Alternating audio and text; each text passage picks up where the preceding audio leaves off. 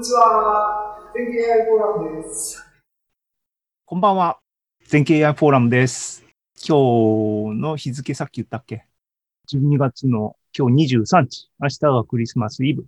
2020年もあっという間に年の瀬で押し迫ってきましたが、全経 AI フォーラムは今日が、えー2020年の最終回。今年1年をあのまとめ締めくくりの AI フォーラムやっていきたいなと思います。いや、なんか素敵な、素敵な考察ありがとうございました。それを受けてですね、話を戻しますね。なんかでごめんね、出しに使ってるような形で。えっ、とね、あのーそう、なんでっていう部分の、僕は今日はお話しかしないんですけども、ああ、こっちの話もあれか。えっ、とね、僕びっくりしたっていうか、あのージェレミーのビデオ多分皆さん、この今日の、今日のっていうか AI フォーラムの人たちのオーディエンスの人たちが結構見られてると思いますが、ジェレミーがね、しきりにね、あのーもちろん僕たちは、あのー AI の処理とかでテンソルをいっぱい使ってます。で、そうすると、テンソルっていうのは、あのー次元はすごい高いですよね。あの、3次元、3つしか成分がないような話じゃなくて、100次元とかね、あるわけですよ。で、そういう空間、仮想空間、ハイパースペースで、D 次元空間で、えっ、と、その点と点の特徴量ベクトルの距離を求めようとか、角度を求めようとか、普通にやるわけですよ。その時の距離の計算の仕方とか、角度の計算の仕方って、いわゆる2次元の幾何学とか3次元の幾何学ベースの直感でいろいろ計算するんだけども、普通にね、素朴に拡張して。距離は？つったら、えっ、と、内積取ってスクエアルート取ったものを距離だと思うとかっていうふうに、D 次元、100次元だろうが何だろうがやるんだけども、ジェレミー言うには、次元が上がると、点は、点の距離、円周点は円周上に集密する、集まってくるって言うんですよ。ようわからんなと。ようわからんな。でもなんかそういう言われてみれば、ちょっと考えてみればそういう気もするみたいな、ね。あの、そういう気もするっていう話はあれなんですけども。で、で、そう思ってて、自分でじゃあ実際にっていうのをどこだっけ？違うな。マスクイズだな。ね？これ回答でも何でもないんですけども、あの実際に不思議なことっていうセンスでね、あのこれランダム、普通にランダムの数字を一応乱数出しましたって言って、一応乱数出しました、いいんですけども、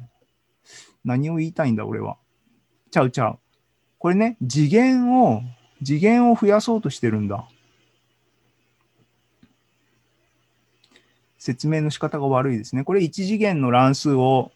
1万個一応乱数を出してヒストグラムをプロットしたら、当然1万個のサンプルは0、マイナス、これあのマイナス1から1までにしてます。マイナス1から1まで均等に分布してますが、って言って、分かったと。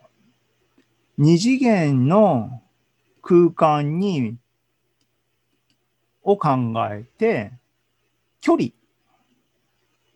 ね、二次元空間にランダムに分布しているものの距離の平均を計算してみたと。距離の平均を分布を取ってみるとどうなるかっていうと、ああるところをピークになりますねと。マイナス1から1まできれいに空間分布してるやつの点の間の距離を、違うわ。全部の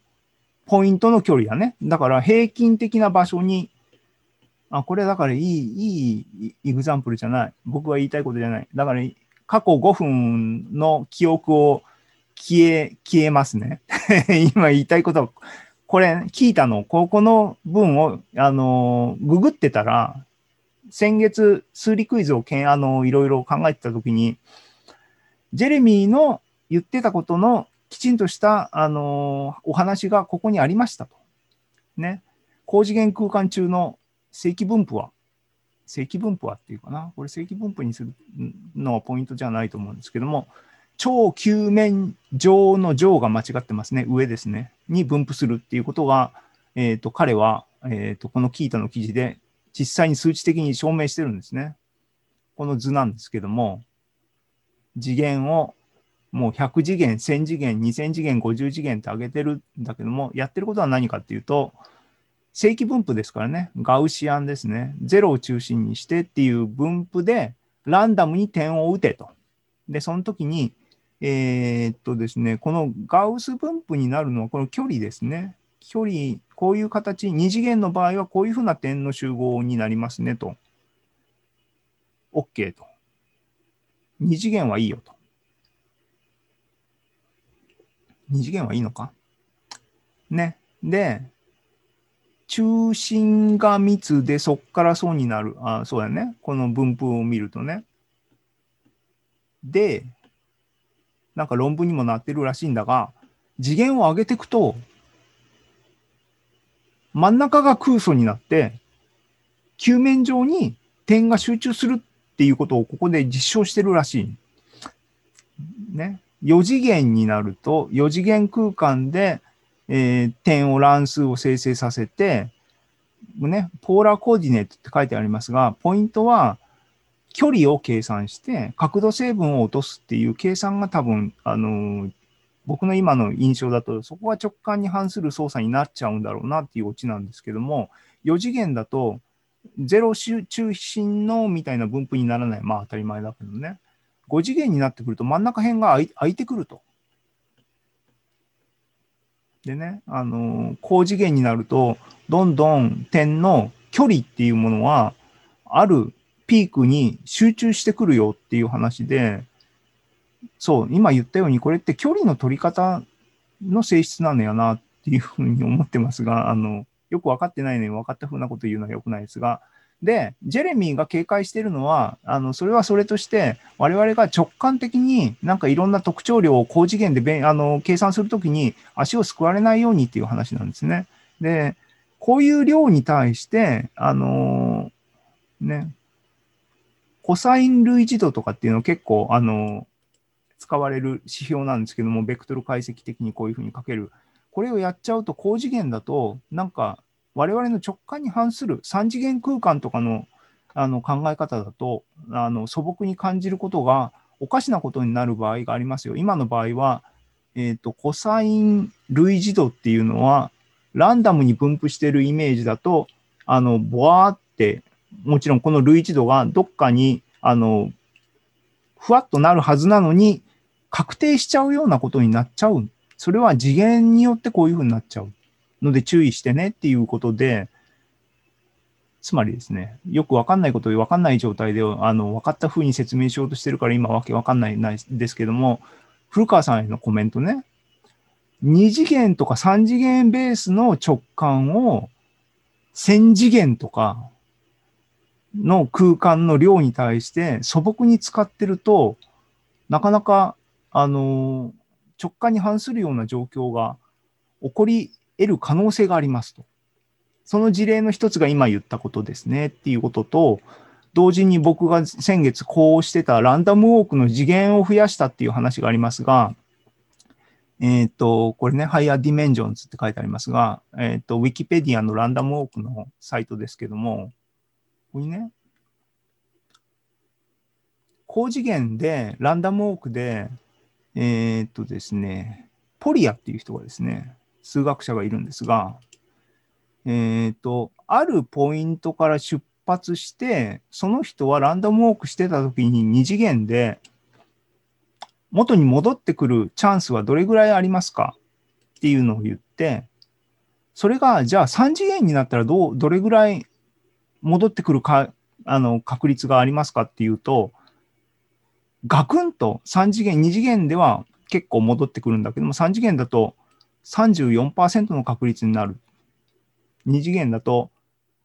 オールモーストシュアリーに戻ってくるんだけども、って言って、ここのウェブウェブサイト、あの、ウィキペディアさんには、日本人の菊谷さん、でもこれも数学者ですか？僕、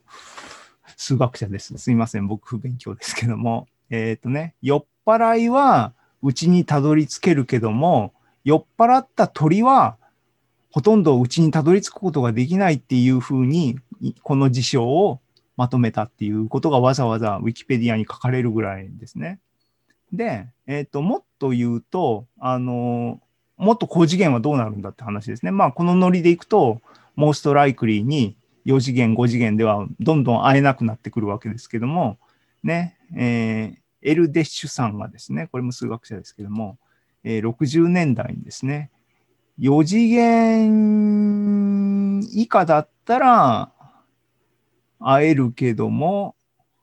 5次元だともうダメだって書いてあるのかな？ごめんなさいね。ちゃんとで興味ある人ちゃんと読んでくださいね。今日はちょっと僕をもうもうなんかいろいろね、適当に投げやりになってますが、っていうことで、次元、もちろんね、5次元のランダムウォークっていうのはもう宇宙空間を超えてますから、あの、私的になんか状況をイメージするのは難しいですけども、あの、結構数理的にですね、あの、不思議なことがあるっていうのは面白いですよねっていうことを不思議なままで回答をつけないまま今日は逃げ切ろうと思ってるっていう話ですね。そう。で、これどうしようかな。33分か。33分か。えー、今ね、次元を変えるって話したんだけども、で、僕3冊本書くって言って、今1冊目書き終わって2冊目書き始めてます。で、1冊目の本は音の話を書いたんですね。数学的に言うと、フーリエ変換の話を書いたんですね。フーリエ変換っていうのは何かって言ったら、一次元のシグナルなんですよ。時間っていう軸に対して、えっ、ー、と、スピーカーの位置みたいな振動、音波がこうなってるっていう一次元世界なんだけども、フリエ変換っていうのは周期性を仮定するんですね。つまり、えっ、ー、と、B って t がマイナス t からぐーっといって0通って t まで行くと、マイナス t 戻っちゃうっていう周期的なシグナルを考えるっていう、一次元だけどね。で、これって、一次元の世界だけで考えるとなんかぴょんって飛んでるようなんだけども、二次元世界から見たときに、物事が円周上で起こってるよって考えると、どうなんですかっていう話ですね。マイナス t から t にって言ってるのは、サインコサイン考えればわかるように、2π の周期ですよね。あのっていうのは、図で言うと、二次元空間の単位円の中をぐるぐる回っていて、一周回ったら、360度回ったらゼロに戻ってくるっていうのが、もう円っていうものは自然に表現されてるわけですね。だから、周期的な一次元シグナルっていうのは、二次元空間における円周だみたいに思いましょうと。それがフーリエ変換の世界ですと。分かったと。で、今のノリね。1次元から2次元にアップしたんだから、2次元から3次元に上がるときにはどういうふうになるんですかと。つまり、2次元世界の周期関数みたいなのを考えたらどうなるんですかっていうのをちょっと考えてみようよって言って、球面調和関数の話に結びつくっていうのが、今回の僕の2冊目の本の主題なんですね。もうちょっと言っとくと、普通に2次元空間で周期的に考えようっていうと、右に行って突っ切ったら左にもう一回戻ってくる。で、上に行って突っ切ったら下に戻ってくるっていうのが素朴に考える二次元の周期境界なんだけども、これって分かった。それ二次元世界のアリさんとかはそういうふうな世界に生きてるとしたときに、さっきの一次元と二次元の話ね、三次元世界でそういう実態っていうのは何だろうっていうふうに考えたときに、それは Q じゃないんだよ。じゃあ何ですか？これ宿題ね。わかると思いますが。えー、っと、で、じゃあ Q に対応する表面。Q、Q 面、さっき言ったように円周っていうのは周期境界条件、周期的なしあの状況を体現してるものでしたが、Q は二次元平面の周期的な二次元平面を構成する一つの実態として認められるわけですよ。でもそれはあの展開したときに右から左には行くんだけども上から下には飛ばないですよねっていうのは、世界地図を考えたら分かるように、ね、赤道が真ん中にあって、北極、南極がありますと。で、北極を突っ切ったら南極に飛び出るわけじゃないですよね。北極突っ切ったら裏側に飛びますよね。そういう周期性が、えー、Q を展開した二次元空間。で、そういう周期性の世界のお話が、えー、球面調和関数っていうもので、えー、二次元のフーリエ変換みたいなものがこれに対応してますよっていう話を多分2冊目の本は書かなきゃいけない。まだ、まだ今喋ったことは文字に起こしてないので、今から起こさなきゃいけないんですけども、ね、あの、次元を変えてものを見るっていうのは結構面白いですねっていうつながりで、あの、喋ってみました。で、そうだそうだ。えで、まあ、あのね、長々と喋ってもあれなんで、隠し玉って言ってたやつを喋ろう。えーっと、